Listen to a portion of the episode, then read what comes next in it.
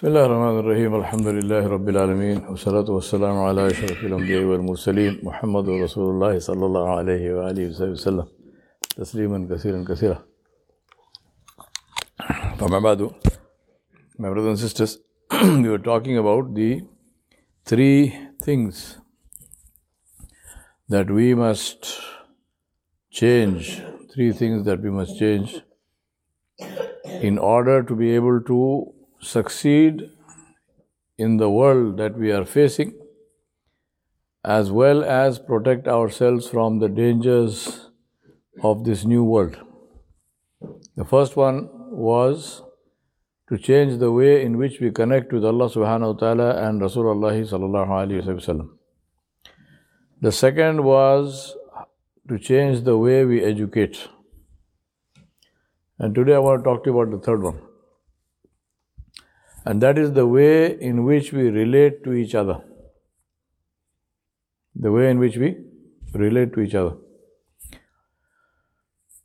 If there is one thing in the seerah of Rasulullah which can be quoted as the greatest miracle, that was the formation of the Muslim Ummah. The formation of a brotherhood based on faith, not based on nationality, not based on tribe, not based on color, not based on anything other than faith. That every Muslim is the brother of every Muslim. Every Muslim woman is the sister of every Muslim woman. Irrespective of where they come from, irrespective of what color, irrespective of whether they are wealthy or poor, irrespective of anything. A Muslim is the brother of another Muslim. Now, this is the basic principle, and Allah subhanahu wa ta'ala mentioned this also in the Quran in two places. In Surah Al Anbiya and Surah Al Muminun, Allah subhanahu wa ta'ala said, Inna hadihi ummatukum ummatan wahida wa ana rabbukum fa'budun. and in another place with Mu'minun, Allah subhanahu wa ta'ala said, وَإِنَّ هَذِهِ أُمَّتُكُمْ أُمَّةً وَاحِدَةً وَأَنَا رَبُّكُمْ فَاتَّقُونَ In the first case, Allah said, Verily, this ummah of yours, this brotherhood of yours is one brotherhood, one ummah. Ummatan wahida. One ummah. And I am your Rabb, so worship me. Allah subhanahu wa ta'ala honored the Ummah of Muhammad sallallahu by associating himself and say the reason, the adhesive, the, the joining force is that we worship Allah. Right? And therefore worship me alone. And in the other ayat, Allah said, and there is a waw in front of that which is extra. and this ummah, this brotherhood, of yours is one brotherhood and I am your Rabb. So have my taqwa. Taqwa is to fear the displeasure of Allah. taqwa is to live our lives with only one goal and that is to please Allah subhanahu wa ta'ala. So we worship Allah and we live our lives in a way that pleases Allah subhanahu wa ta'ala. Now, how do we get there? How does that happen? We have the answer of that also in the Sirah. Because Rasulullah did not simply talk about this. He did not give a great bayan on brotherhood and so on and so on. He demonstrated it, he showed it. And that first generation of Sahaba showed it. What did they do? What they did was, if you ask me to tell you that in one word, that word is forgiveness. Forgiveness. Right? Many things. They were generous to each other, they were charitable to each other, they met each other with a smiling face, they took care of each other's needs. They did all of this. But the one single critical factor, in one word, is forgiveness they forgive each other. Because you can have all the rest of these things. you can be charitable, you can be nice, you can be friendly, you can help each other, and so on and so on. Then something goes wrong. We are human, right? We are human. We, we will make mistakes. We will make mistakes. We will say something which will hurt each other. We will do something. This is our nature. What to do? We don't do it deliberately, but it happens.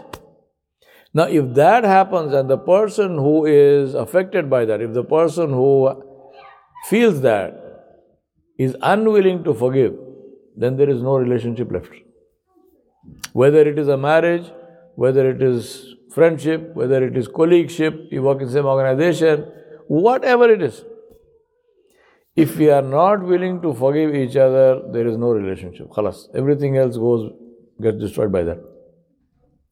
Now, forgiveness automatically implies and means that there is something to forgive. Uh, many times people say this to me, they say, No, no, but Sheikh, you know, that person did this. I Say, that is why you are forgiving. If the person did nothing, what are you forgiving? Eh?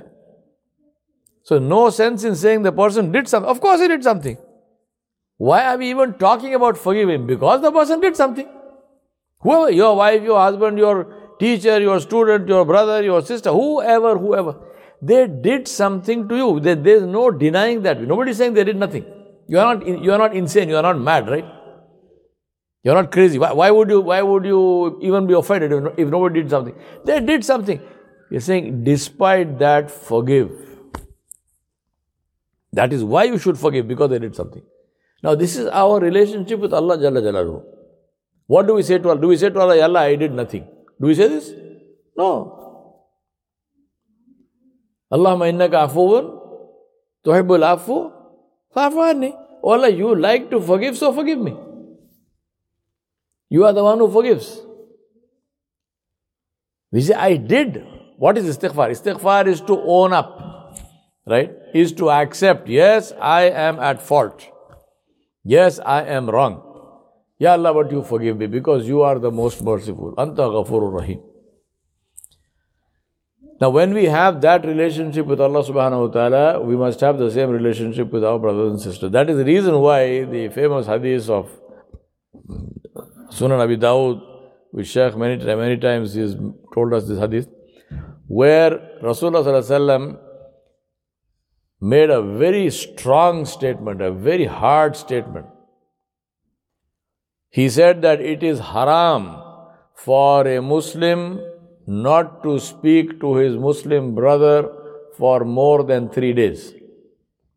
He, he did not say it is makruh, it is disliked, it is no, it is haram for a Muslim brother not to speak to his brother for more than three days and he said, if he does that and dies, he will certainly go to Jahannam. Now imagine what a strong and what a hard statement that is. To say to somebody you will, truly, you will go to Jahannam is what? That means he is out of Islam, right? He will go to Jahannam. Why? Because he refused to forgive his brother. Three days more than three days, if you don't talk to the person and you die in that state, may Allah forgive us. Today we live in a world where we have years and years of enmity with our own blood brothers. I know people who have enmity with their own fathers. The son will not talk to the father. Father will not talk to the son. You go to ask the son, what is the issue? He said, no, no, my father did something. He did this, he did this, he did that, whatever, right? He is your father for God's sake. Hey? He is your father, man. What is this great crime that he committed that you don't talk to your father? How shameful is that? But we live like this. I'm talking Muslims. I'm talking about Muslims. Rasulullah is not even talking about father and brother. He's saying one Muslim to another Muslim. Not more than three days. I remind myself when you, it is not enough to simply say these things. You know, when I, whenever I say these things, I ask Allah subhanahu wa ta'ala to forgive me and to enable me to live by this because I don't want what I'm saying to come back to me as hujjah against me. I don't want Allah subhanahu wa ta'ala to tell me, you said this but you did not do it. No, we don't want this, right? So, what is the first thing to do today? Take it out from your heart. Anybody no matter what they did, whatever, if you have anything against anybody in your heart, please clean it. Not for me, for the sake of Allah subhanahu wa ta'ala, and for your own sake. If you have not been speaking to somebody, if you are offended to somebody, go pick up the phone. Now, call the, immediately after this, call the person, say salam alaikum. Let them hang up on you, no problem. Let them say, I will not talk to you. They, leave it to them. That's up to them. You make salam. They asked Nabi Sallallahu this is Ya what if, what if the other person, he said, no, it's your job, you speak to them, you make salam. If they don't reply to you, then the responsibility is on them, it's not on you. So forgive. Pick up the phone, talk to whoever it is, finish it, and then go to sleep peacefully. Hmm? There are many hadiths. I don't want to take too much of your time. All these things we have mentioned many times before. This is one this one hadith for today is enough, inshallah. Right?